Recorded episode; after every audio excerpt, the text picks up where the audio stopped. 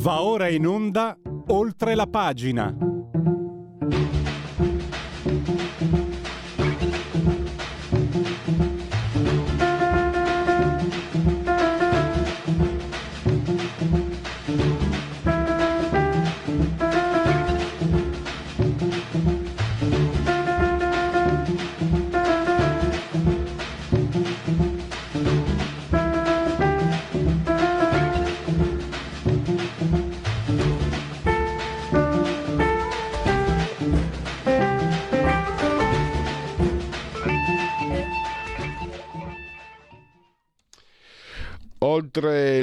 La pagina, siete simultanea con noi quando sono scoccate le 10.40. Allora, i temi che andremo ad affrontare. I problemi con le ONG lo faremo col direttore di analisi difesa Gianandrea eh, Gaiani che certifica anche quanta malafede e quanto opportunismo vi sia perché tanto per cominciare dicono che sia assurdo eh, stabilire il, il, diciamo, il collocamento dei migranti, 90% ricordiamolo, lo dicono le statistiche, sono clandestini e, e che scappino da carestie, fame e guerra, come diceva Serracchiani, francamente eh, ormai si capisce che non ci credono più neppure loro che lo dicono. Eh, sta di fatto che ehm, fu un, un'operazione eh, di questo tipo fu messa a punto ai tempi della guerra in Libia, quando eh, un milione di persone che si trovavano in Libia durante il conflitto furono uh, rispedite, mandate, diciamo, nelle rispettive, furono rimpatriate eh, attraverso operazioni insomma eh, normali e non certo usando le navi ONG. Insomma, c'è molto da dire. Gianandrea Gaiani, un addetto ai lavori. Adesso invece andiamo a ehm, a parlare di... non parliamo della guerra in sé, parliamo di Vladimir Putin, perché eh, l'interrogativo che ha scritto eh, in un suo bel editoriale, vi segnalo anche nero su bianco.blog, il dottore Fabrizio Amadori, che è anche eh, studioso teorico della creatività letteraria e tante altre cose. Lui ha, diciamo, mette sul piatto questo interrogativo. Vladimir Putin ha suscitato comunque molte simpatie, ce l'ha anche adesso nonostante quello che sta facendo in Ucraina. Perché? Perché diceva dell'Occidente molte cose che io per primo, per esempio, condividevo. No? Aveva messo a fuoco quelli che sono eh, i punti critici, nevralgici eh, in senso negativo. Però forse ci è sfuggito non a me grazie alla mia amicizia con eh, eh, Fabrizio Madori, che mi ha sempre tenuto aggiornato.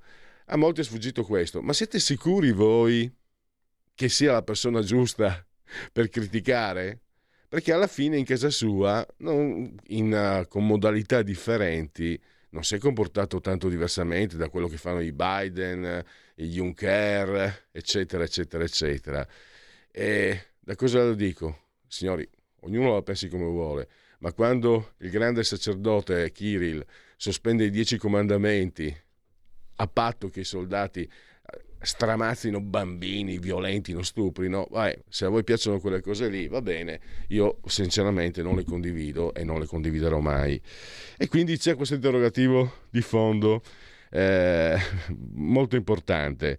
Tra l'altro Fabrizio Amadori di tiranni se ne intende perché lui non solo collaborato con un dissidente putiniano che poi è stato ucciso, ma ha collaborato anche con dissidenti del regime castrista di Cuba, comunista.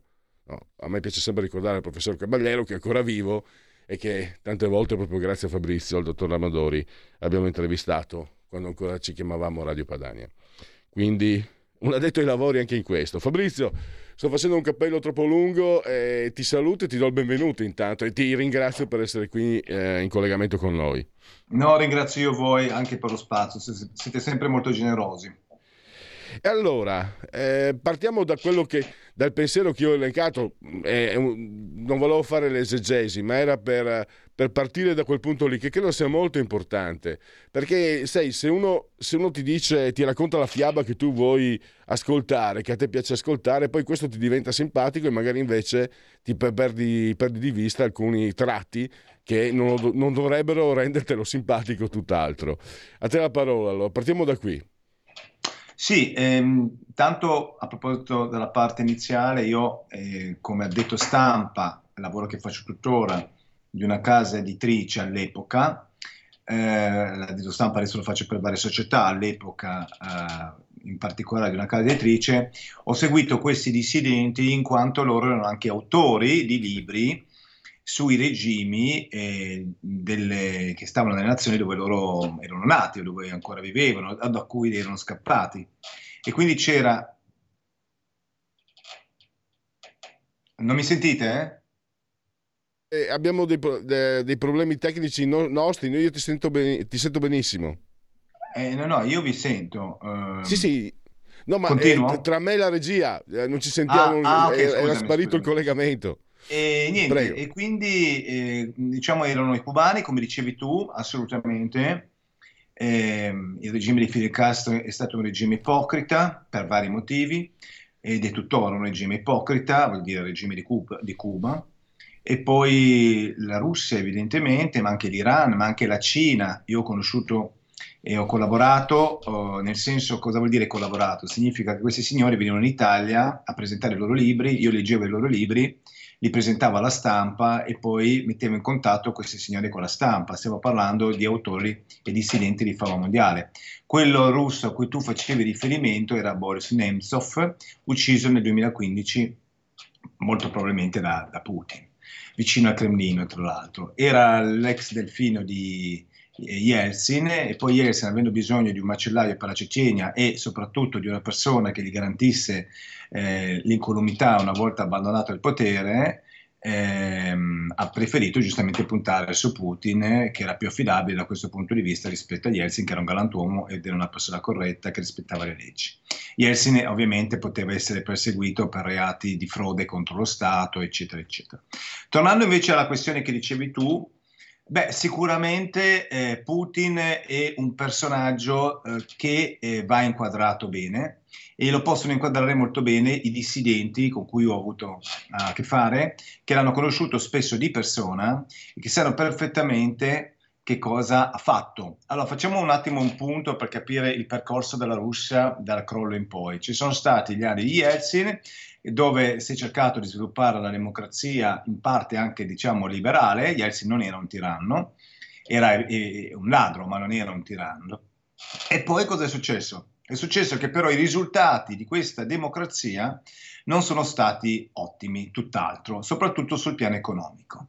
C'è stata tutta la serie delle privatizzazioni, e, e, così via, che non hanno portato a grandi risultati, almeno non un impatto sulla popolazione, che è e rimane una popolazione povera, perché noi adesso abbiamo come riferimento Mosca e San Pietroburgo, le grandi città scintillanti, ma la gran parte dei russi, quelli che vivono in campagna, non hanno neanche il bagno in casa, cioè Putin che doveva cambiare in meglio la Russia, dal, diciamo, dalla fine del 99, dal 2000 in poi, ha soltanto giocato su un punto, cioè quello di tenere alti il prezzo degli idrocarburi. Eh, effettivamente questo prezzo è salito tantissimo e questo ha garantito a Putin il quattrini per sostenere il regime da cui è sostenuto.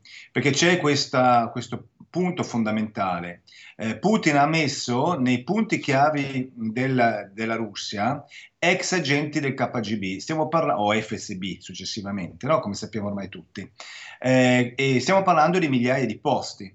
Putin, in, in, proprio perché viene da quelle file, cioè dai servizi segreti, eh, si fida dei servizi segreti, conosce i servizi segreti e si parte sempre dalle cose che si conoscono.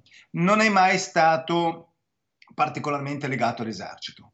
e, e, adesso vediamo anche i risultati di questo. Poi ci torneremo sui rapporti tra Putin e l'esercito e i disastri dell'esercito russo in Ucraina, se vorrai. Però il punto è che alla fine questo paese, questo grande, importante, storico, culturalmente eccezionale paese è stato dato nelle mani di, di delinquenti. Alla fine questo è il punto.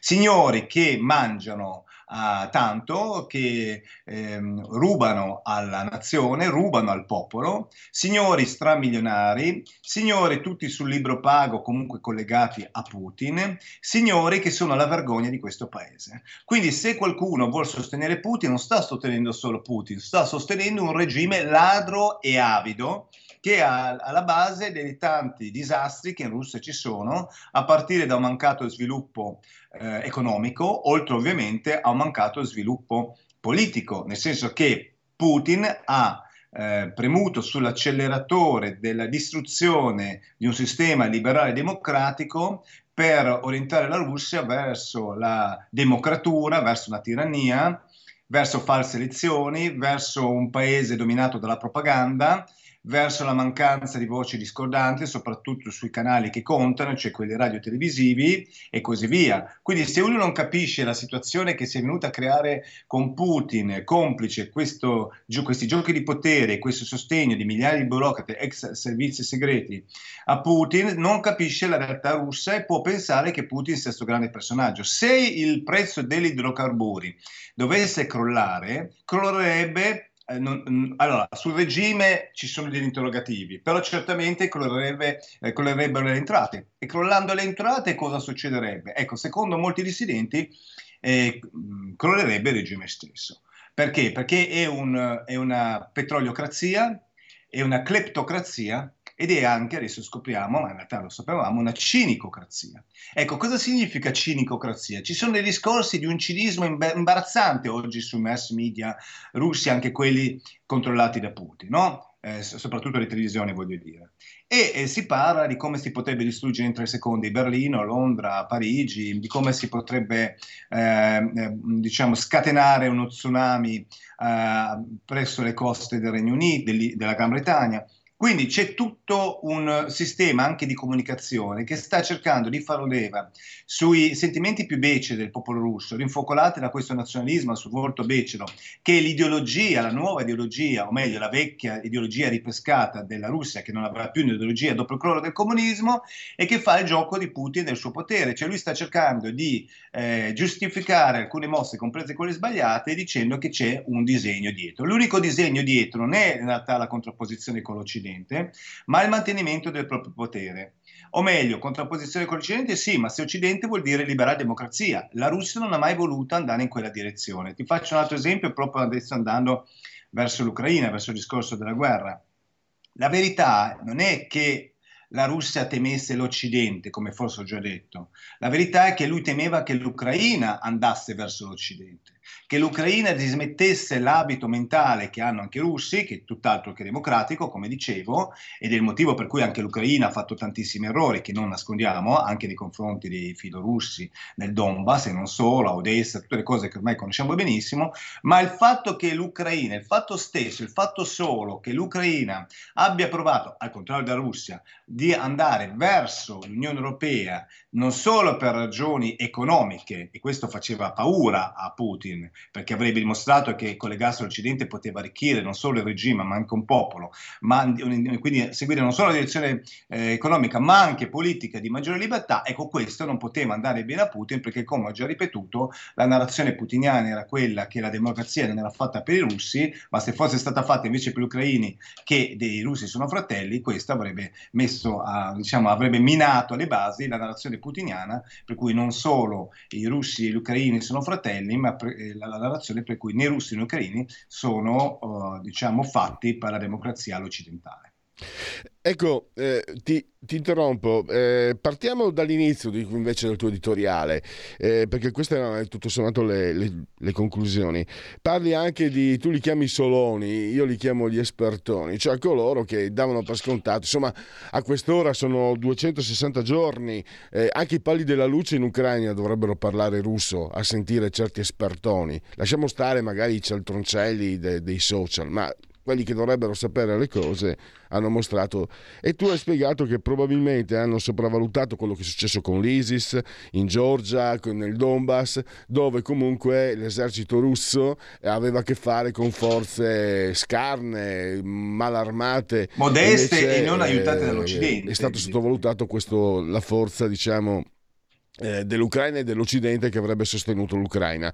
E poi tu mi conosci, sai che io amo i ragionamenti molto brutali e devo, io mi considero neutrale, cerco di esserlo, ma dico se Putin si fa mettere nel sacco da uno scarsone come Biden, beh, tutta questa cima forse, come, dico, come mi dicono certi, tutta questa cima forse non, non, lo è, perché uno scarsone, ripeto, super scarsone come Biden lo ha raggirato, cioè lo sta mano- a me certe volte sembra che veramente gli Stati Uniti ormai lo stiano manovrando o comunque stiano facendo quello che vogliono loro. E questo non è che sia una bella cosa, eh, non è che mi compiaccia di ciò, però questo mi fa pensare, ma allora siamo sicuri, mi avete detto che Putin è il dio in terra, è il più forte del mondo, del pianeta, della storia e se, e se si fa mettere... Cioè, le abbiamo viste tutte le immagini delle flatulenze in faccia a Camilla Parker Bowl da parte di un presidente degli Stati Uniti, non so se mi spiego. E, eppure sta, lo sta mettendo nel sacco. E questo è un ragionamento molto brutale, però alla fine, sinteticamente, facendo la sintesi, ripeto, penso a quelli che mi dicono che come Putin non ce n'è. Eh, ma allora do- eh, non vorremmo essere questo, a questo punto, non dovremmo trovarci in questa situazione. Essere, eh, dovrebbe essere l'Occidente in ginocchio da Putin, eh, in ginocchio da te, a chiedere la pace, a chiedere la tregua, a chiedere Putin, cosa, Vlad, cosa vuoi? Dici cosa vuoi e noi, ti, e noi, guarda, ti portiamo l'acqua con le orecchie. Invece no, l'Occidente continua a dare i ceffoni, addirittura abbiamo visto Zelensky che ha eh, praticamente vietato la pace per legge, sempre per, per dire per sintesi. Ecco, questa è la mia riflessione, ma partivo appunto i soloni, io li chiamo gli espertoni, che davano per scontato quello che invece non è accaduto. Partiamo da lì, abbiamo ancora quattro minuti. Ma sì, eh, queste persone hanno perso di vista il punto, e cioè che se eh, la Russia è un paese corrotto, eh, distrutto alle basi, eh, come si poteva pensare davvero che avrebbe avuto dei grandi risultati contro un altro paese pur più piccolo debole, sostenuto dall'Occidente? Comunque, come si può pensare che sarebbe riuscito a vincere facilmente? Io penso che eh, questo errore fondamentale sia dovuto al fatto che ci si è concentrati troppo sulle colpe dell'Occidente e troppo poco su quelle di Putin. Perché dire che la Russia non sarebbe riuscita a vincere facilmente contro l'Ucraina avrebbe significato dire che c'è un problema in Russia, che c'è un esercito marcio sino al bidollo, perché c'è un regime marcio sino al bidollo. Questo avrebbe significato mettere la lente di ingrandimento sul regime di Putin e su Putin stesso. Ma una volta che tu metti la lente di ingrandimento su Putin, perdi di vista tutto il resto, giustamente. Perché qua si guarda il dito senza guardare la luna. Che l'Occidente abbia sempre avuto delle responsabilità in giro per il mondo, lo so anch'io. Il punto è un altro, cioè il punto è ma eh, se è vero che ha avuto delle responsabilità eh, l'Occidente, come dicevi tu, non è Putin che può fare la morale all'Occidente, Putin ha delle colpe gravissime nei confronti del suo popolo, prima ancora che nei confronti dell'Occidente. Lo sta impoverendo, sta distruggendo un paese che si regge soltanto sull'energia, sugli idrocarburi, eh, sul gas, sul petrolio e, e adesso, prima sulle armi, adesso meno perché abbiamo visto che le armi, russi, le armi russe hanno dei grossi problemi. Quindi se uno non capisce che c'è questo peccato originale, non capisce tutto il resto e tutto il resto è anche dovuto al fatto che eh, Putin, proprio in nome di quel nazionalismo di cui si parlava, per infocolarlo, eh, aveva sviluppato un altro tipo di narrazione, quella per cui la Russia si poteva contrapporre all'Occidente. Questo, ripeto, è un altro errore grossolano a cui i russi hanno creduto tramite la propaganda. Come fa un paese come la Russia, che sarà molto esteso, a 140-145 milioni di abitanti, come fa però un paese che ha 15 volte meno del PIL americano a contrapporsi non, in maniera realistica, in maniera realistica, non solo agli Stati Uniti, ma a tutto l'Occidente che fanno tutto l'Occidente fa il doppio, almeno il doppio del PIL americano. Cioè, ma di cosa stiamo parlando? Questo ha raccontato, scusami, balle al suo popolo per un suo interesse personale, per poter farli sognare, per dire adesso torniamo a fare la grande Russia.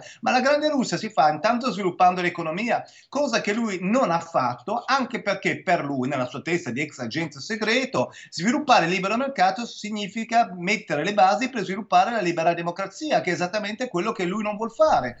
Quindi nel momento stesso in cui Putin ha attaccato l'Ucraina, lo faceva non tanto perché lui sapeva di essere forte, ma perché pensava che l'Occidente si sarebbe spaccato, in particolare dall'Europa, in particolare dalla Germania. Pensava che la Germania non avrebbe mai accettato uno scontro ehm, con la Russia per motivi energetici, questo vale anche per l'Italia e per altri paesi. Quindi è stato tutto un bluff il suo, complice il fatto che pensava che l'Ucraina fosse più debole di quella che era, in realtà ormai era anni che sia gli inglesi che gli americani la stavano aiutando. Tra l'altro, gli inglesi e gli americani la stavano aiutando non perché sono particolarmente guerrafondai come qualcuno pensa, ma perché si erano fatti i garanti di quel patto per cui eh, la Russia non avrebbe mai invaso eh, l'Ucraina dopo che l'Ucraina eh, avesse dato le sue 5.000 testate nucleari eh, alla, alla, Russia, le, le 5.000 testate nucleari facevano un terzo delle testate nucleari dell'ex Unione Sovietica che l'Ucraina aveva nel suo territorio. Quindi se uno non capisce il quadro generale perde di vista eh, qual è il punto e il punto è che c'è un mafioso, un capomafia al Cremlino che sta devastando un paese, il suo, prima ancora che quello di un altro, cioè eh, l'Ucraina, e sta mandando al macello ragazzi di vent'anni che avrebbero avuto tutta la vita davanti e invece devono morire per il bluff di Putin.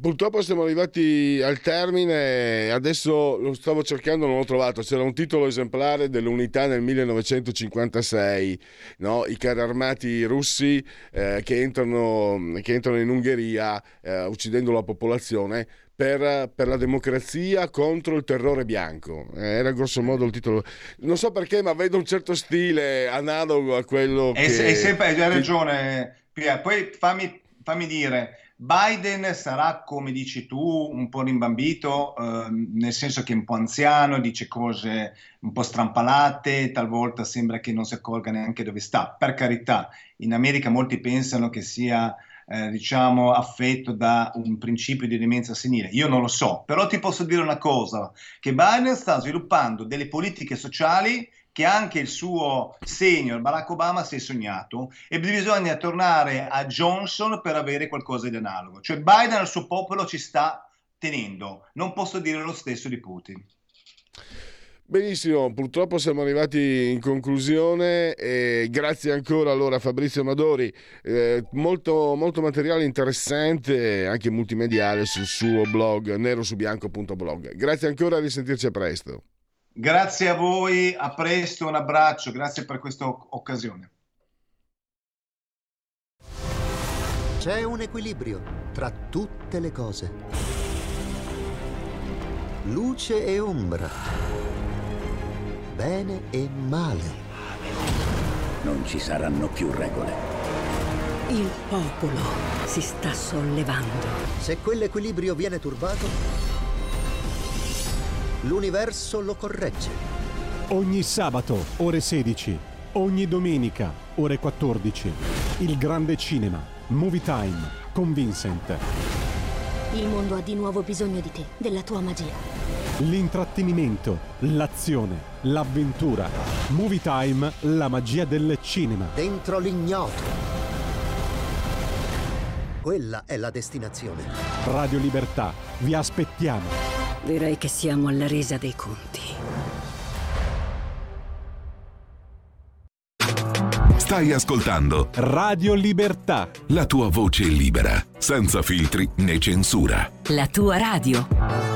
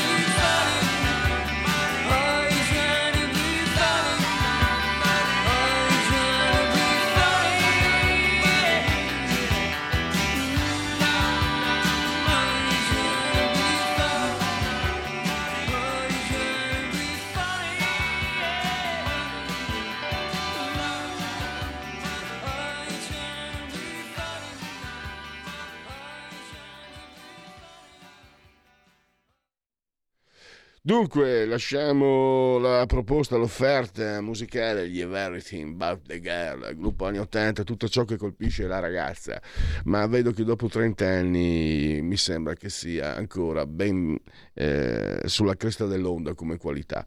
E veniamo a proposito di onde, senza volerlo, entrare, sono entrato quasi in argomento, il problema ONG, il problema volete chiamarli profughi, poi noi sappiamo il 90% delle domande di asilo vengono respinte, poi si scende a 80 perché poi ci sono i ricorsi, eccetera, però eh, 8 su 10, almeno 8 su 10 di queste persone eh, sono clandestini, poi alla fine diventano clandestini, piaccia o dispiaccia. Ma soprattutto quello che, eh,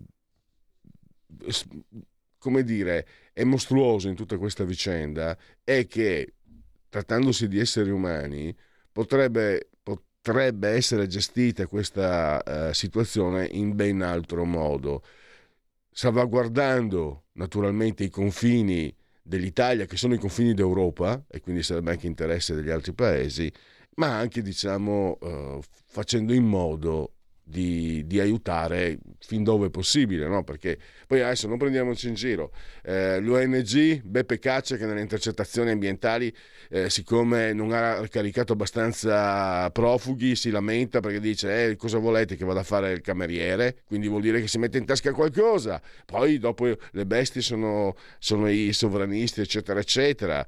E poi le cooperative, gli albergatori. Eh, quanti ci hanno guadagnato? 35 euro a cranio. Salvini aveva abbassato, quasi dimezzato quella cifra, ma la Morgese invece l'ha riportata. Quindi eh, bisogna anche capire che c'è un giro di soldi e di convenienze sulla pelle di queste persone eh, non comune. E poi parliamoci chiaro, magari ci possono anche essere persone eh, il mondo degli imprenditori, ci possono essere alcuni che non guardano di malocchio il fatto che il, um, eh, l'offerta sul mercato del lavoro sia sempre più a ribasso e quindi poter eh, spremere il lavoratore in maniera eh, ancora, ancora, più, diciamo, eh, ancora più fo- mh, mm, pesante. Perché anche questo è, un, è, una riflessione che secondo me eh, può essere, può essere messa sul piatto complessivo delle considerazioni su questo grave problema. Ma noi adesso abbiamo Gianandrea Gaiani, che è un esperto, direttore di analisi difesa, ha collaborato con Salvini eh, nel, nell'anno e mezzo in cui Salvini è stato al Ministero e eh, lui sa benissimo, insomma lui spiega vorrei che lo ascoltassero in molti, spiega come si può uscire da questa situazione e direi veramente con uh, un vantaggio, accontentando tutti tutto sommato, ma evidentemente non accontentano le soluzioni che propone Gaiani, che sono anche state sperimentate, non accontentano coloro che dietro le quinte intascano vantaggi. Allora, innanzitutto eh, benvenuto e grazie a Gianandrea Gaiani che abbiamo in collegamento. Direttore, benvenuto. Buongiorno, buongiorno a voi e agli ascoltatori. Allora, eh, ci sono, c'è veramente molta carne al fuoco su questo tema. Mm, tu anche in un'intervista che ho letto di recente sul sussidiario hai eh, spiegato, eh, per, per, esempio c'è questo, eh, partiamo da questo principio che tu hai eh, enunciato. Se l'Europa stabilisse che tutti coloro che pensano di avere i requisiti per chiedere asilo possano presentare domanda presso le ambasciate dei Paesi membri, già avremmo una, una situazione di chiarezza che ora non c'è. Partiamo da qui, prego. Ma, eh, sì, perché il problema vero è che si stanno, al di là delle ONG, si stanno ingigantendo i business dei trafficanti, quindi dei criminali. Tra l'altro questo problema noi continuiamo ad avvitarci su una, una sfida, una, una problematica, quella dell'immigrazione illegale, che ci trasciniamo ormai su vasta scala dal 2012-2013, insomma da subito dopo la guerra in Libia del 2011, anche se era presente anche prima, insomma, ma su scala così grande insomma, negli ultimi, negli ultimi 10-11 anni. E non riusciamo ad andare avanti eh, da, da, da, quelle problematiche che già conosciamo, pensiamo al ministro dell'interno Marco Migniti 2017 che pone delle regole, quel decalogo alle navi dell'ONG. Il problema vero è che su questi flussi migratori territori c'è chi fa un grande business, gruppi di trafficanti che sappiamo tra l'altro per le indagini fatte dai servizi di intelligence di tutti i paesi occidentali essere anche legati ai finanziatori di business delle lobby conti, quindi ONG e dell'accoglienza di, quindi, chi, di chi fa accoglienza in Italia e in Europa. Allora uno dei metodi me, più efficaci per stroncare questi traffici è quello di stabilire che chiunque arrivi in Italia, ma io dico in Europa, pagando delle organizzazioni criminali, non potrà fare domanda d'asilo. Bisogna stabilire questa norma e stabilirla a livello europeo sarebbe molto più efficace che stabilirla solo a livello di singole nazioni. Chiunque pensa di avere i requisiti per chiedere asilo eh, potrà fare domanda nel proprio, nella propria nazione o in quella nazione vicina presso le ambasciate, gli uffici della Unione Europea che ha uffici in tanti paesi africani. Sbagliate queste domande, chi ha diritto verrà eh, accolto e arriverà direttamente in aereo senza dover pagare nessun trafficante, senza dover rischiare la propria vita o quella dei propri familiari. Eh, ma dobbiamo però stabilire al tempo stesso che chiunque arrivi, arrivi rivolgendosi, ingrassando organizzazioni criminali, non deve avere neppure la possibilità, a mio parere, di poter restare in Europa, perché ogni volta che chi arriva pagando criminali resta in Europa, incassa il welfare europeo, riesce a stabilirsi qua, fa partire altre 10, altre 10 persone, perché in questo modo si, premia mod, la, si, si, premiano coloro che si sono rivolti al crimine organizzato e lo hanno arricchito e questo non è tollerabile che lo faccia l'Europa o qualche nazione europea a mio avviso. Poi è chiaro che sul piano politico ci vorrebbe un'intesa europea tra paesi europei che anche in questi giorni si fa fatica a intravedere.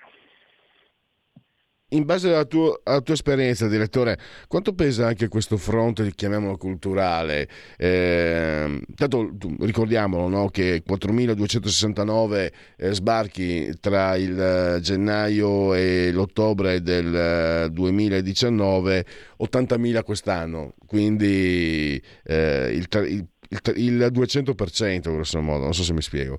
Però insomma, questo diciamo fronte più, che diciamo, c'è, quanto dici sì, tu che sei stato proprio operativo, non solo giornalista, ma proprio operativo nella, nella, nel seguire eh, queste vicende, perché ti, ieri, per esempio, per carità non è un giornale che vende moltissimo, però le, il numero di copie non coincide necessariamente con quello che potrebbe essere il prestigio di una testata e non ragioniamo sempre in questi termini. Eh, noi no, stessi però... siamo Radio Libertà, siamo piccolini, quindi allora... Ieri Nadia Urbinati sulle pagine del domani scrive, hai paragonato Piantedosi, ministro dell'interno, a Rudolf Eichmann, il, il, contabile dei campi di sterminio, impiccato nel 1962, un criminale nazista, ha tirato fuori le storie di Hannah Arendt, la banalità del male. A loro piacciono queste, si sono affezionati a quel tipo di, eh, di, analisi, di indagine. Non ho capito perché, io ho letto qualcosa di Hannah Arendt, non è che ho trovato tutto per carità. Comunque di fatto è questo però, cioè eh, il ministro dell'interno, che l'altro è un uomo dello Stato, neanche di partito, no? è un ex prefetto, prefe- se resterà prefetto, eh, paragonato a un criminale nazista. Io so, mi metto nei panni di Piantedosi e tu, tu che hai lavorato con, uh, hai collaborato no, con un ministro dell'interno, cioè paragonato a un criminale nazista.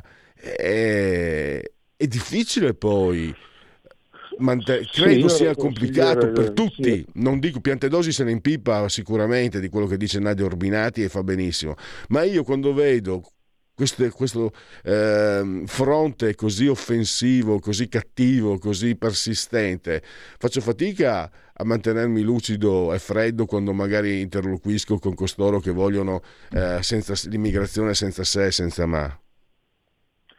Ma allora, io se vuoi parliamo però dell'immigrazione, del fatto che ognuno esprima la sua opinione su questo come su altri temi, non, non ho nulla da dire, nel senso che è, è, legittimo che lo si faccia. Poi è chiaro che eh, ogni persona che esprime un parere, anche nel modo in cui lo esprime, eh, chiarisce, dimostra eh, la sua capacità di approfondire i temi o di essere equilibrato. Eh, mi pare che in questo momento, non solo sul tema immigrazione, ma da un po' di tempo, anche sui media prevalga soprattutto l'approccio militante e questo il caso che tu hai citato non mi pare che faccia eccezione ed è forse anche una delle ragioni per cui, come dicevi all'inizio del tuo intervento pochi minuti fa, eh, poi, a, a, c'è anche una, crescente distacco dell'opinione pubblica dai media probabilmente, no? quindi insomma, io credo che ognuno firma le sue opinioni e ne risponde, poi certe cose a me sembrano delle, assurde, però ripeto, io sono favorevole al fatto che chiunque possa esprimere la sua opinione, anche quando l'opinione che esprime rischia di ridicolizzarlo, però eh, la libertà è questo. Piuttosto io vedo invece, anche in questo episodio che tu hai citato, la conferma di un dato che riguarda un po' l'informazione in generale, che da qualche anno è diventata, sta subendo una sorta di, di, di maccartismo, se vogliamo ricordare l'epoca culturale anche degli anni 50 in cui chi non era allineato negli Stati era, era, venivi accusato di comunismo ogni volta che ponevi dei dubbi su alcune questioni.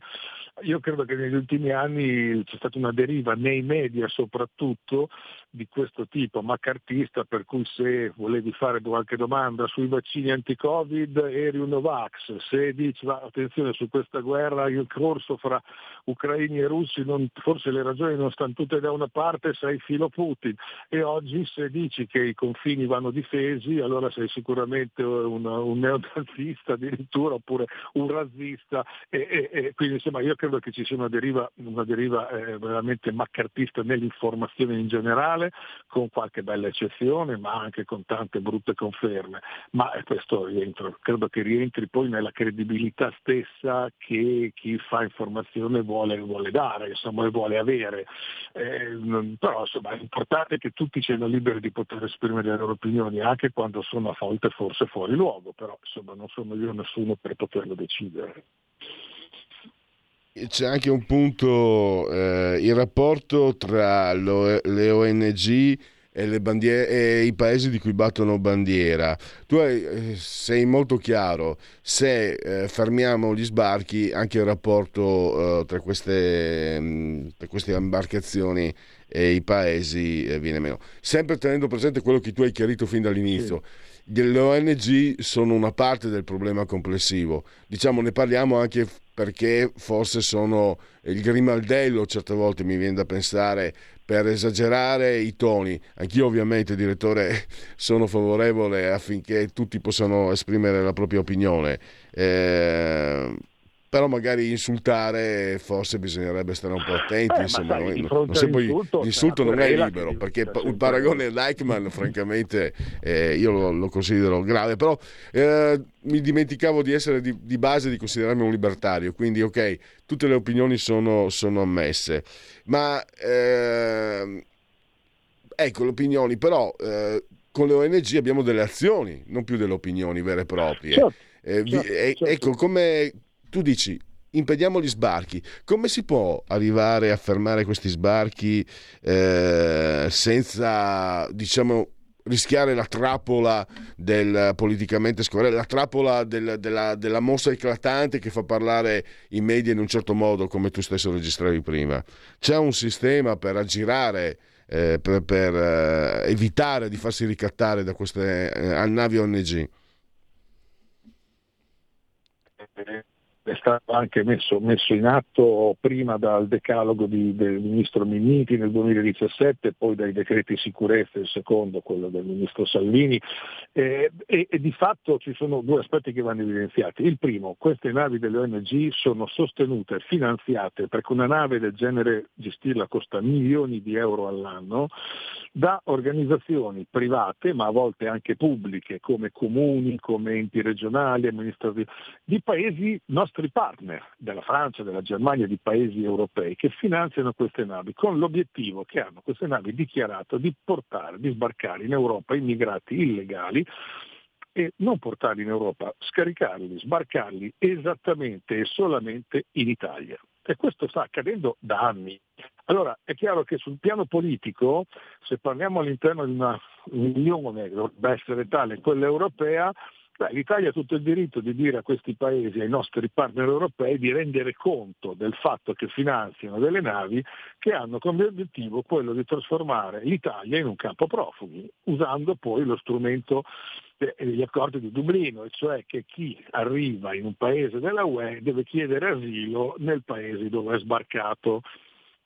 Se noi guardiamo l'impatto che ha avuto in Francia lo sbarco della Ocean Viking a un porto di Tolone, l'impatto politico, ci rendiamo conto di come negli altri paesi europei si erano abituati che comunque tanto sbarcavano sempre e comunque da noi. Allora la soluzione è che non devono neppure entrare nelle acque territoriali. Attenzione, bisogna, sul piano umanitario bisogna far sbarcare queste persone. Non, possiamo, non si può pensare che possano restare in mare in una nave del genere abbassate per settimane. Ma attenzione, un porto sicuro è anche Tunisi, nel momento in cui umanitarie dell'ONU poi si occupano di assistere queste persone, questi immigrati illegali, di riportarli nei loro paesi di origine.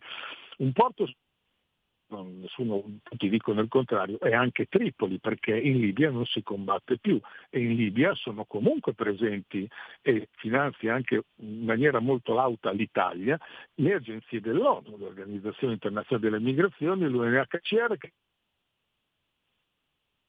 essere assistite nei campi dell'ONU e rimpatriate, perché hanno cercato di entrare illegalmente in Europa, ma si possono sbarcare anche qui. Se lo facessimo per un po' di tempo, per una settimana, per due settimane, probabilmente i flussi cesserebbero perché nessuno spenderebbe migliaia di euro, forse 10.000 in alcuni casi, sapendo che poi si ritroverà in Africa. Per intenderci un rapporto di Frontex, che, che non è un'agenzia eh, neonazista, ma è l'agenzia europea delle, delle, delle frontiere, eh, ha ricordato come le navi ONG rappresentino un pull factor, un fattore di attrazione, cioè che ci siano barche di migranti che salpano dalla Libia solo se hanno la certezza che ci sono le navi delle ONG che li imbarcano, perché queste navi in qualche modo assicurano la garanzia che si arriverà in Europa.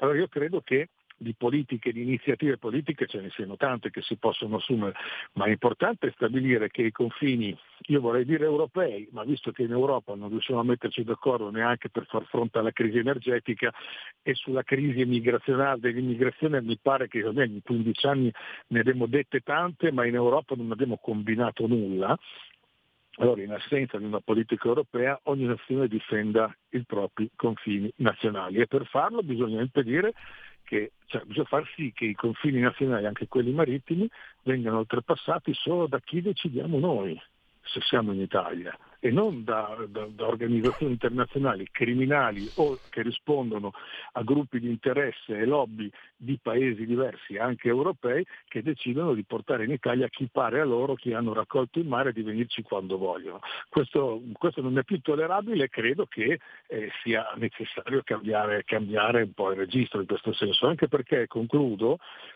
in passato ci sono stati flussi importanti, molto più importanti di quelli di oggi, di immigrazione illegale verso l'Europa. Erano gli anni in cui in Italia sbarcavano 160.000, 170.000, anche 180.000 clandestini in un anno.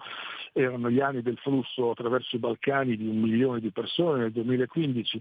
Beh, insomma, eh, ricordiamoci che ehm, eh, l'Europa in quegli anni non è riuscita a mettere in campo una politica di difesa delle frontiere comuni, quindi le frontiere esterne della UE. Non riuscendola a fare, cosa è successo? Che ogni singolo paese ha eretti i muri, lo fece l'Ungheria, la Serbia, l'Austria. Allora ci siamo trovati, ci troviamo in una situazione in cui o l'Europa difende insieme i confini esterni dell'Unione Europea, se no ogni nazione dovrà preoccuparsi di difendere i suoi confini anche a discapito del paese europeo confinante. E questo diventerebbe ancora una volta l'ennesima prova appunto che l'Europa non esiste.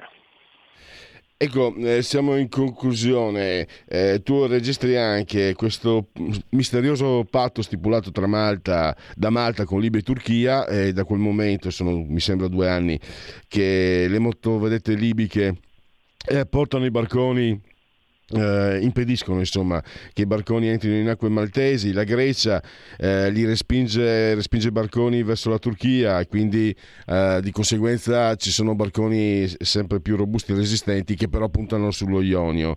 E c'è anche un altro punto infine, si dice ho, se- ho, sentito, si sente, non possiamo lasciare eh, queste persone in Libia perché ci sono dei veri e propri campi di concentramento. Per tu osservi che in Libia ci sono comunque osservatori ONU e io mi sono chiesto nella mia ingenuità, se è vero che esistono dei campi di concentramento, come facciamo noi, cosiddetta civiltà occidentale, a tollerarlo? No, si è parlato tanto di Guantanamo, eh, quello, quello era una situazione comunque molto diversa. Perché di questi campi di concentramento libici eh, non, se ne parla solo per dire che non si possono lasciare i profughi in Libia. Perché non si interviene? Perché non si fa qualcosa perché questa realtà così orrenda, come dicono queste persone, non venga perpetrata? Prego. Allora, ci sono due aspetti diversi. Allora, che in Libia ci sia un'organizzazione, parliamo della Tripolitania gestita da, da, da, da milizie, diciamo, e, e, e, diciamo sotto la, la, sfera di influenza della Turchia, milizie che gestiscono dei campi di raccolta è fuori discussione, ma sono presenti in Libia non come osservatori ma con i campi, con le strutture del personale, potenziamole in modo che chi torna in Libia venga rapidamente accolto e, più, era più, e rapidamente rimpatriato nei paesi di origine. E, ehm, mh, eh, riduciamo i e quindi in questo modo scoraggiamo anche le partenze, però dimostrando che l'immigrazione illegale non è la soluzione per arrivare in Europa. Teniamo conto che oggi eh, noi abbiamo una nazione che è la Turchia, che è il grande propulsore di tutte le immigrazioni illegali verso l'Europa, perché la gran parte delle rotte di immigrazione illegale passano provengono dalla Turchia, quella sulla rotta terrestre balcanica, quella dal, dalle coste turche verso l'Egeo, verso le isole greche, dove è vero, i greci fanno respingimenti, allora i trafficanti organizzano barche più grandi che raggiungono la costa del, della Ionica della Calabria, l'Italia non fa respingimenti e quest'anno sono già più di 10.000 eh, arrivati, le persone arrivate da quella rotta su 90.000 e, e una settantina, se ricordo bene, le imbarcazioni, quindi questo cosa ci dice? Che se i greci fanno respingimenti e noi no, i flussi che andavano in Grecia vengono a noi. I turchi sono gli stessi che il, la Turchia è il propulsore anche di un'altra rotta di cui si parla pochissimo, che è quella che attraversa i confini di Cipro. Dalla Cipro turca migranti illegali entrano nella Repubblica di Cipro. E, e, e quindi insomma la Turchia ha anche una grande influenza sulle coste della sulla Tripolitania, su quella parte della Libia da cui parte il grosso delle imbarcazioni di clandestini dirette in Italia e di, e, di, e di, provenienza libica. Quindi questo cosa ci dice? Che un interlocutore con cui bisogna fare i conti, bisogna farli anche in maniera molto seria e determinata, è sicuramente la Turchia, oltre ai paesi eh, di confine come Libia, come, come la Tunisia o l'Algeria. E Malta, che ha fatto questo accordo di cui si parla pochissimo nell'agosto del 2020 e da allora se un barcone arriva nella loro acqua di, di competenza per la ricerca e il soccorso, no? nelle acque SAR si dice, arriva la motovedetta libica e li riporta in Libia. Allora, io credo che questi siano esempi, quello greco e quello maltese, di nazioni europee che hanno, in assenza di una politica della UE, hanno trovato delle soluzioni nazionali che stanno funzionando, perché la Grecia, dopo i mega flussi degli anni scorsi, da, da qualche tempo ha flussi molto, molto più ridotti. Allora, da questo punto di vista guardiamo l'esempio degli altri paesi, troviamo delle soluzioni che possono essere adatte al problema italiano, ma tutto facciamo presente, come stiamo già facendo, ai nostri partner europei che l'Italia non è più disposta a tornare ad essere, come è stata anche col governo Conte 2 e col governo Draghi, la gran parte dei flussi illegali di immigrazione clandestina. E questo già è un segnale politico che sta dando i suoi frutti. Vediamo in Francia le reazioni contro Macron perché ha accolto questa nave e le reazioni che poi la Francia ha nei confronti dell'Italia, che sono sintomi di un nervosismo politico d'oltralpe dove Macron certo guida un, ha un governo di minoranza in Parlamento, subisce l'attacco e, e gli altri paesi devono tenerne conto. Ecco, direttore, dobbiamo chiudere anche perché c'è qualche problema di collegamento. Comunque sei stato come sempre eh, chiarissimo e molto utile, credo, per farci capire come stanno le cose. Ringrazio il direttore di analisi difesa Gian Andrea Gaiani e a risentirci a presto. A voi. Stai ascoltando Radio Libertà. La tua voce libera, senza filtri né censura. La tua radio.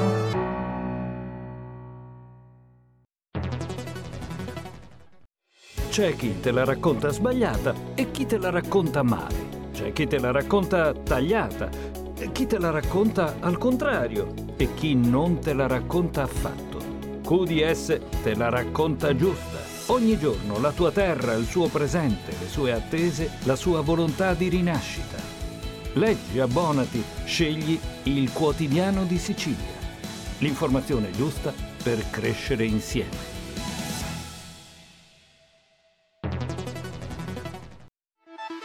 Stai ascoltando Radio Libertà, la tua voce libera, senza filtri né censure, la tua radio.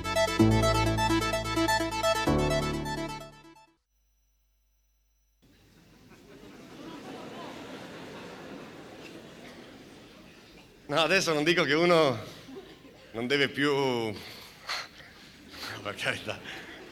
Non dico nemmeno che bisogna eliminare il rispetto, l'educazione, il calore. Oh. Casomai rendere tutto meno formale, meno finto. Naturalizzare i rapporti fin dai primi contatti collettivi. I signori insegnanti sono pregati di adeguarsi alle indicazioni etiche e morali suggerite dalla riforma ministeriale che entra in vigore a partire dal presente anno scolastico.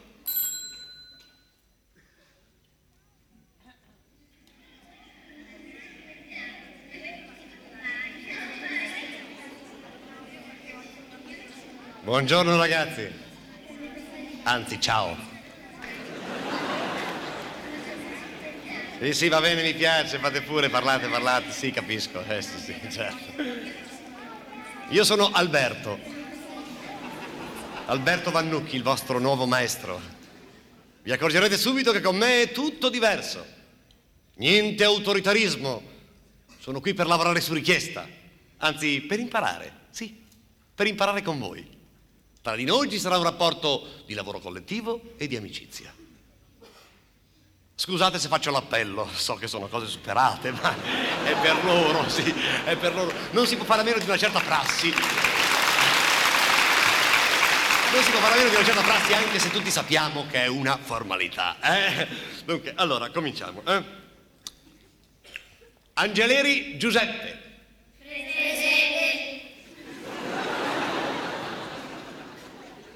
Tutti Angeleri Giuseppe. Bella questa. No, è geniale, sì, è molto spiritosa, sì, sì. No, scusate, io devo fare l'appello, non è che ci tenga particolarmente, per carità, proprio per, per conoscerci, insomma, per, per, sapere chi siamo, vero? Eh? Allora, dai, da capo, di nuovo. Dunque, allora. Angeleri Giuseppe.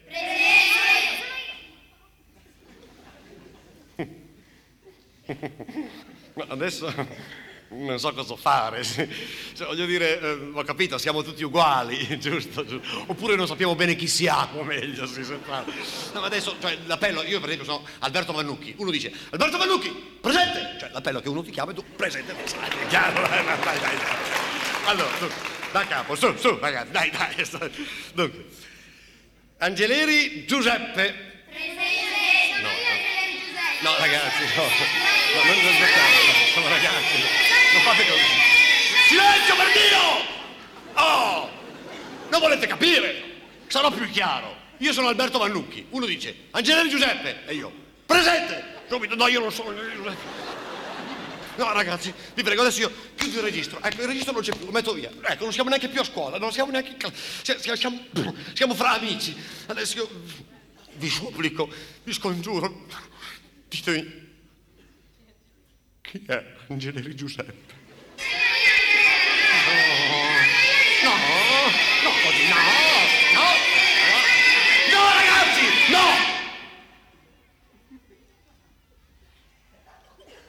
Sono io, Angeleri Giuseppe. Sono io, è ora di dirlo. Sono io. Prima o poi doveva venire fuori, certo. Sono io, sono io! Angeleri Giuseppe! Angeleri Giuseppe! Angeleri Giuseppe! Angeleri Giuseppe! Angeleri Giuseppe! Angeleri Giuseppe! Angeleri Giuseppe! Angeleri Eccoci, eccoci in... Uh collegamento con il prossimo ospite perché oggi è venerdì, sono le 11.35 ed è il eh, giorno, il momento di parola di scrittore, la rubrica che si avvale dell'imprescindibile collaborazione di Patrizia Gallini di Ardesh Comunicazione. Vi anticipo che nel corso della trasmissione, prima del termine, daremo anche un eh, diciamo un, una microfonetta, ascolteremo anche qualche sprazzo dal convegno online liberoquotidiano.it sul lavoro. Tra gli altri ci sono il ministro dell'istruzione merito Giuseppe Valditara e il sottosegretario al lavoro eh, Claudio Durigon. So che Federico è riuscito a catturare alcune eh, dichiarazioni di, di, del ministro Valditara. Quindi anche questo nel nostro menù. Ma intanto fatemi salutare, è un ritorno, un gradito ritorno, Armando Damaro. Eh, bentornato e grazie per essere qui ai nostri microfoni Armando. Eh, grazie, grazie a te Pierluigi e un saluto a tutti gli ascoltatori di Radio Libertà. Allora, l'occasione è questa di una... è la strenna, no, si diceva una volta, adesso è passato un po' di moda, eh, di una raccolta di racconti in memoria dell'editore Marco Frilli Quei sorrisi noir è la sesta raccolta in memoria di Marco Frilli. Ci sono esatto. 56 racconti per 58 autori. L'editore non può che essere Fratelli Frilli, 15 euro e spicci il prezzo, lo trovate anche online, naturalmente 288 pagine. È già eh, 56 raccolti, è intrigante. Ma i sorrisi, i sorrisi noir, Armando, aiutaci a capire. Allora, eh, come, come, hai detto tu, appunto la festa raccolta che dedichiamo a, all'amico Marco, al grande editore che è stato. Sette anni fa quando era mancato, in ottobre avevano deciso con i, figli, con i, con i figli Carlo e Giacomo di dedicargli appunto una, una raccolta, un'antologia di racconti annuale eh, col quale ricordarlo e farlo anche rivivere un po' perché tutti gli autori che l'hanno conosciuto lo inseriscono ancora oggi nei loro, nei loro racconti. E, e I temi sono stati molteplici e quest'anno appunto avevamo deciso per i sorrisi noir. Sorrisi noir che gli autori hanno, diciamo così, interpretato in un duplice, in duplice modo. Eh, uno eh, scrivendo un, un racconto eh, così velato di, di, di ironia, se non alle volte di comicità.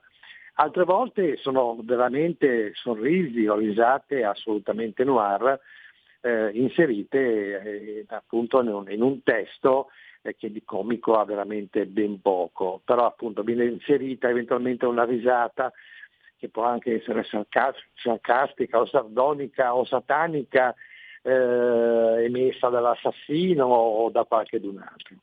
Eh, ecco, questo, questo, questo è, il, è, stato il tema, diciamo che il, sono estremamente soddisfatto di come è venuto questo volume, che è corredato anche dalla prefazione di Dario Vergassola che sì. ha parlato appunto della, come hai visto, della, della, della morte e su come deve essere in qualche maniera esorcizzata.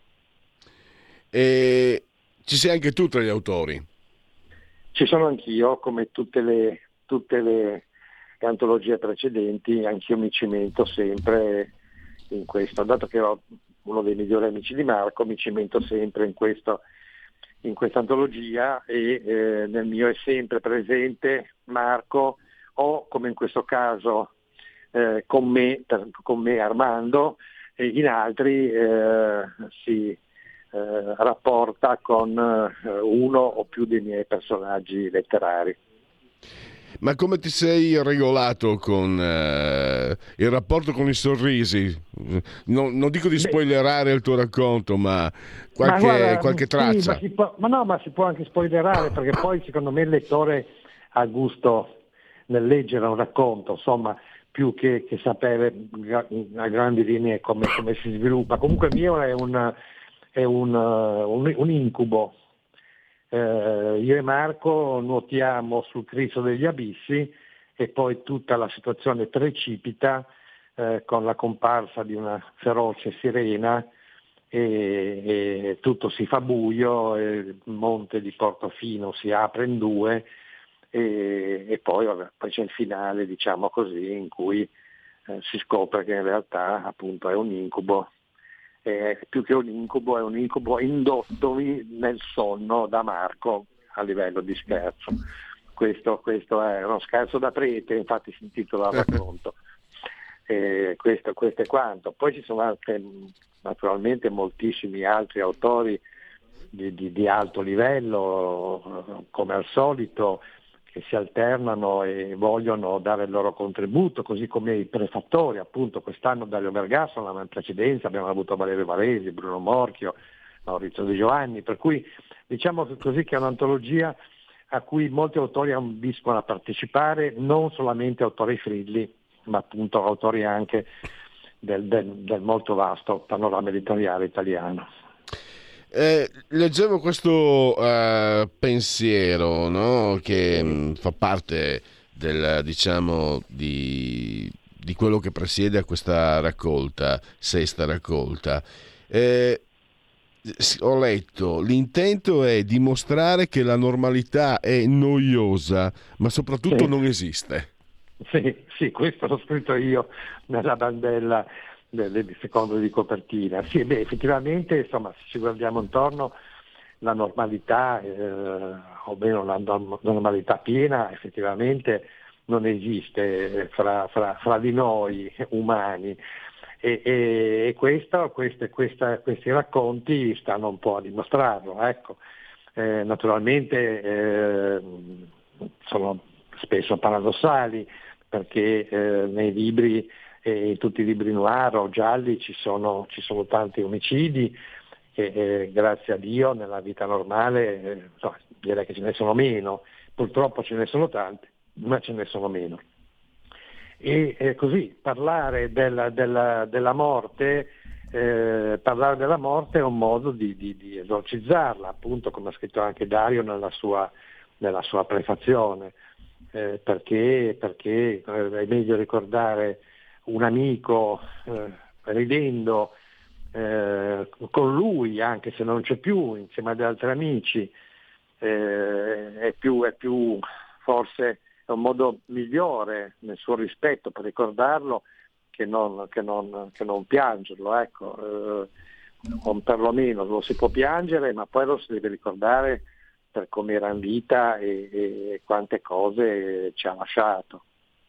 Ecco, ti, ti dicevo perché mi ha colpito, perché a coincidenza eh, un mio caro amico sul suo profilo Facebook eh, ha sempre pubblicato, pubblica proprio fisso eh, una frase di Basaglia da vicino sì. nessuno è normale e questo che sia, credo che sia un, uno degli ingredienti essenziali della letteratura gialla ma io direi poi della letteratura eh, complessivamente sì. no? eh, sì, da, scoprire da vicino eh, quello che, che non vedi quello che vedevi diversamente e questo lo si fa credo con la parola scritta in maniera assolutamente inimitabile rispetto ad altre forme di comunicazione. Sì, perché eh, diciamoci la verità, non so, non so, non ti voglio tirare in ballo, ma quante volte di fronte a certe situazioni, quante volte nella vita, insomma non siamo più giovanissimi, eh, ci, è, ci, è, capitato di, di, provare un impulso quasi omicida nei confronti di qualcuno, eh, a, a pensiero ma io questa persona le, le tirerei il collo. Ecco. Poi naturalmente la maggior parte delle persone, eh, diciamo così, eh, rifacendomi a quanto hai detto, più normali di altre, interviene un, un, così, un senso di responsabilità che ci impedisce di ricorrere eh, alla violenza. Però non sempre è così, eh, ma se l'impulso ci viene vuol dire che forse del tutto ma, normale non siamo. Come, Nietzsche, come diceva, Nietzsche direbbe che è, l'inibizione sostanzialmente sì. l'inibizione e la paura sì. della punizione. Io, guarda, sì. se, se, fossi, se, fossi, certo dell'impunità, eh, ci sono persone, e non poche, che avrei francamente eliminato con grande mio piacere personale, perché sono persone che mi infastidisce e respirino la mia aria. Pensa ecco, che esagerato eh, che sono.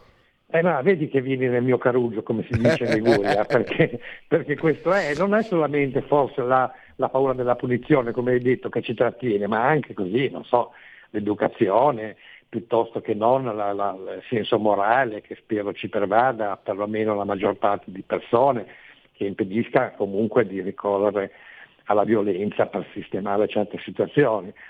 Eh, e poi comunque tornando al campo letterario ne ferisce eventualmente più la penna che la spada, per cui forse è meglio colpire certe persone con la penna che non con, appunto, con la spada, con la pugnalata, con una revolverata o con tutti i metodi che, che leggiamo sui libri che, e non solo che utilizzano gli, gli assassini.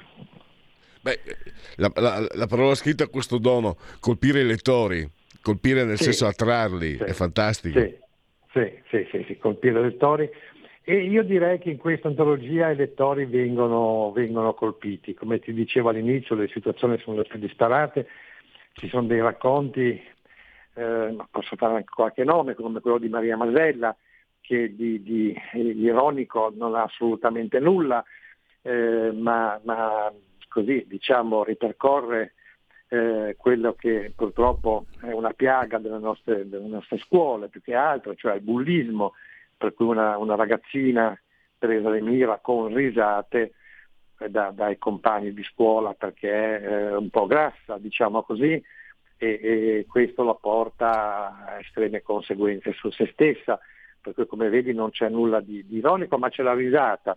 Ci sono altri racconti invece dove, come non so, come Gianluca Morozzi, che, dove la, la, c'è una vena ironica eh, che percorre l'intero racconto.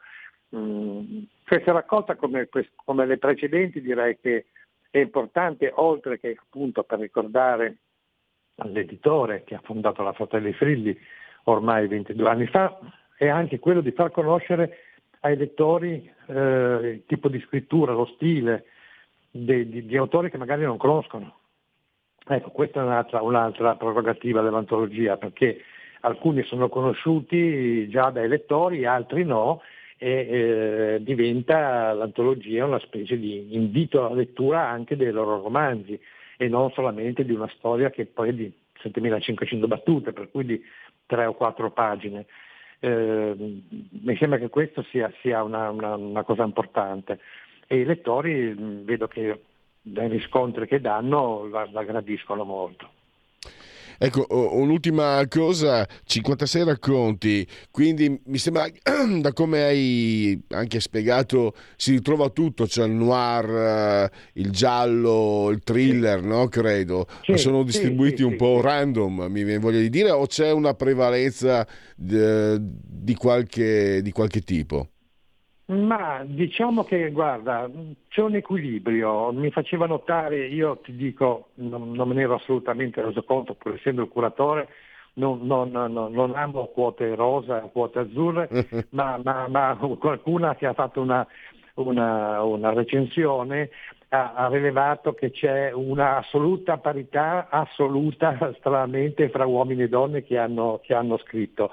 E eh, direi che eh, sì, forse in qualche modo prevale una vena ironica, diciamo in qualche modo vicina a quello che può essere il vecchio Arsenico e i vecchi Merletti, mm-hmm. eh, piuttosto che non come, come eh, cita Vergassola Weekend col morto, no? dove il cadavere viene, fatto, viene portato in giro come se fosse vivo. Nella vita reale sarebbe un vilipendio di cadavere, eh, nel, nel, a livello cinematografico, a livello letterario invece eh, può strappare, se non ti dico, se non una risata, almeno appunto un sorriso noir. Siamo arrivati alla conclusione. Io saluto e ringrazio Armando Damaro che è il curatore di questa strenna, questo Risi Noir, sesta raccolta di racconti in memoria di Marco Frilli. Fratelli Frilli Editori, 15 euro spiccioli, lo trovate anche online, 288 pagine e la prefazione anche di Vergassola. Grazie ancora e a risentirci a presto Armando. Grazie, grazie a te Piero Luigi, grazie a tutti quelli che ci hanno ascoltato. Grazie veramente. Segui la Lega è una trasmissione realizzata in convenzione con La Lega per Salvini Premier.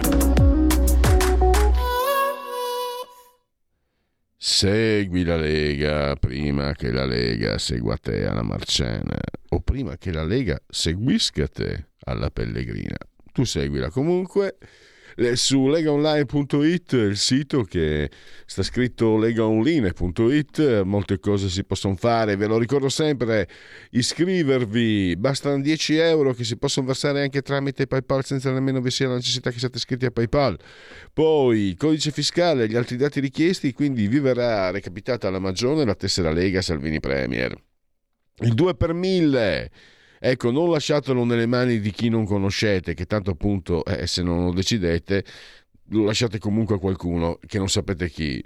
Eh, scegliete un partito, un'istituzione, insomma una, un'associazione, quello che più riflette magari i vostri desiderata, per esempio la Lega, Lega Salvini Premier, eh, il D43 è il, ehm, il diciamo, la sigla da, da, apporre alla dichiarazione dei redditi. D43, D di di Domodossola, 4 il voto in matematica, 3 il numero perfetto. E poi vediamo le apparizioni. Ecco qua, domani nel cuore della notte, sette giorni, Rai 1, Vanessa Cattoi. Eh, domani, ora presta, non proprio antelucana, ma quasi, la, il vice ministro all'ambiente eh, Vanni Agava, dove Sky TG24, TG24 Progress. Vanni Agava. Domenica invece, beh, passiamo al sabato, Alessandra Locatelli, il ministro della disabilità, Sky TG24, agenda alle 11.30 e direi che per uh, Segui la Lega sa Sassufi.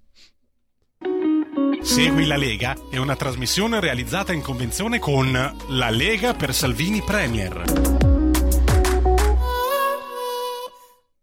E adesso andiamo a vedere un po' di sondaggi.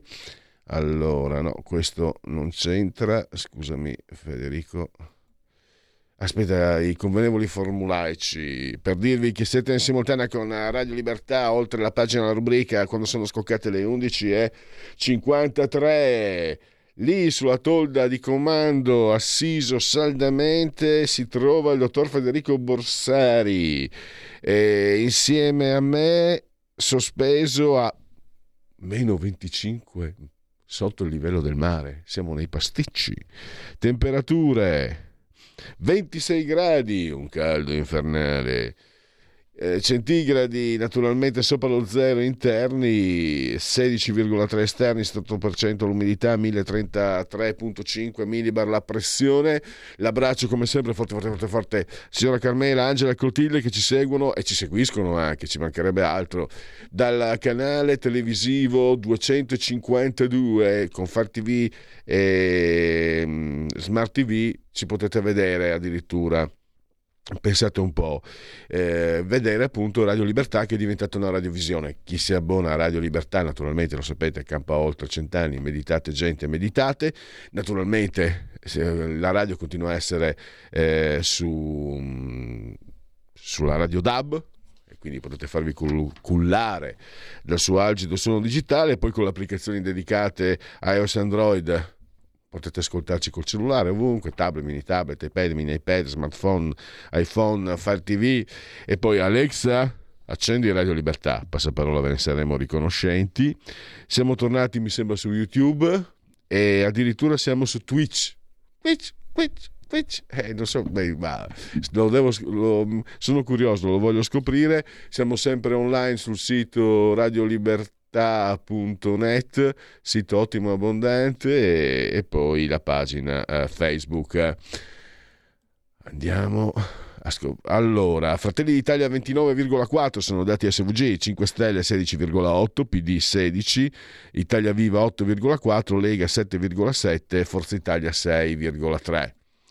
Eh, vediamo di andare molto velocemente con questi sondaggi che Ah, mancano 5 minuti, guarda se si apre. Va, eccolo là. Dunque, governo Meloni visto dal nord-est, eh, Demos, il realizzatore. Eh, allora, vediamo un po'. Se, allora, secondo, nord, secondo eh, gli interpellati del nord-est il governo cadrà eh, entro un anno 16%, fino all'europeo 2024 21%, 3 o 4 anni 19%, tutta la legislatura 39%. Chiudiamo perché poi pensiamo con... Facciamo, niente, niente sigla neanche oggi per i genetriaci perché volevo farvi sentire appunto i due minuti eh, di Giuseppe Valditara. Eh, EMG, questo sondaggio, eh, fiducia ai leader, Draghi 54, Meloni 51, Zaia 42, Conti 40, Bonaccini 32, Berlusconi 28, Calenda 27, Salvini 26, Letta 20, Renzi 17. Eh, via anche questo. Adesso vediamo. Uh, no, non vuole aprirsi costui fanno, fa i dispetti. Il PDF è dispettoso. Eccoci qua. Ancora AMG, qui invece i partiti, Fratelli d'Italia 28, 17,5, i 5 Stelle, PD eh, abbiamo PD al 16,8, Lega 8,7, eh, Calenda 8, Forza Italia 7,1.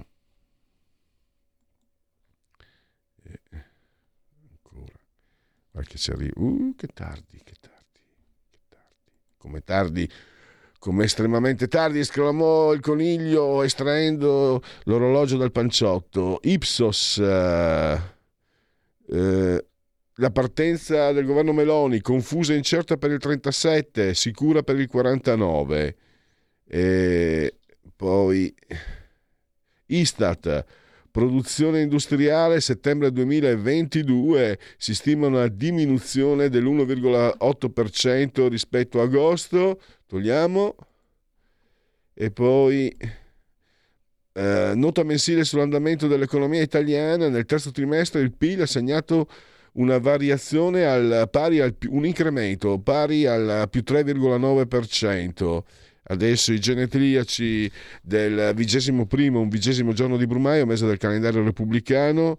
Eh, Vinars eh, per tutti, venerdì 11 novembre, anno domini 2022 o 2022. Un grande, un gigante del cinema, René Clair, avvenne domani, ha sposato una, te, una strega. È il poeta di noi sognatori. Eh, poi abbiamo una delle muse di Bergman, Bibi Anderson, Il posto delle fragole, è un altro. Poi abbiamo eh, Leonardo DiCaprio che sette nomination, un Oscar. Il grande me l'ha fatto scoprire qui i nostri amici tecnici di Radio Libertà, Raffaele Gualazzi, un fuoriclasse, un fuoriclasse assoluto. Poi eh, Ferdinando Bocconi, la Rinascente, poi la fondazione dedicata al figlio, se non sbaglio, scomparso in guerra, e l'università. E poi Dostoevsky, Fyodor Dostoevsky. Perché per punire un uomo di aver ucciso lo uccidono?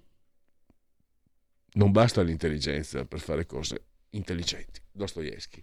Allora vi lascio ringraziandovi. C'è Malika dopo le, le 12. Perfetto. Allora, c'è un minuto del professor ministro Giuseppe Valditara. Eh, ringrazio alla grande il nostro splendido Federico Dottor Borsari. Grazie a tutti voi per aver scelto anche oggi Radio Libertà. Eh, noi riteniamo eh, che eh, sia veramente il perno attraverso cui eh, si costruisce eh, una società eh, che ha un sistema imprenditoriale forte, che dà lavoro e che consente a qualunque competenza di realizzarsi, anche quelle competenze e quelle abilità che sono molto versate nella manualità, per esempio. E io ricordo quando ero un ragazzo, io un amico, eh, veniva sistematicamente bocciato a scuola, eh, proprio andava molto male in italiano e in matematica, ma eh, amava prendersi un uh, copertoni dismessi uh, di, di, di, di camion, gomme di camion, e tirava fuori degli oggetti meravigliosi. Ora, quel ragazzo aveva dei talenti, aveva un'intelligenza probabilmente molto superiore a quello che prendeva 8 in latino e in greco perché era un ragazzo che eh, sapeva creare, creare qualcosa di, di, bello, di importante. E allora eh, una scuola classista è una scuola che non dà la, po- la possibilità a ragazzi come quell'amico mio di tanti anni fa di realizzarsi, di trovarsi un lavoro che lo gratifichi, di costruirsi un futuro sereno, un futuro eh, di, di eh, crescita sociale. La scuola poi deve essere anche presidio del territorio, deve essere anche centro moltiplicatore dello sviluppo del territorio. Ed è in questa ottica, in questo contesto che noi vogliamo eh, agire, che noi vogliamo sviluppare, considerando anche l'educazione al lavoro come qualcosa di fondamentale.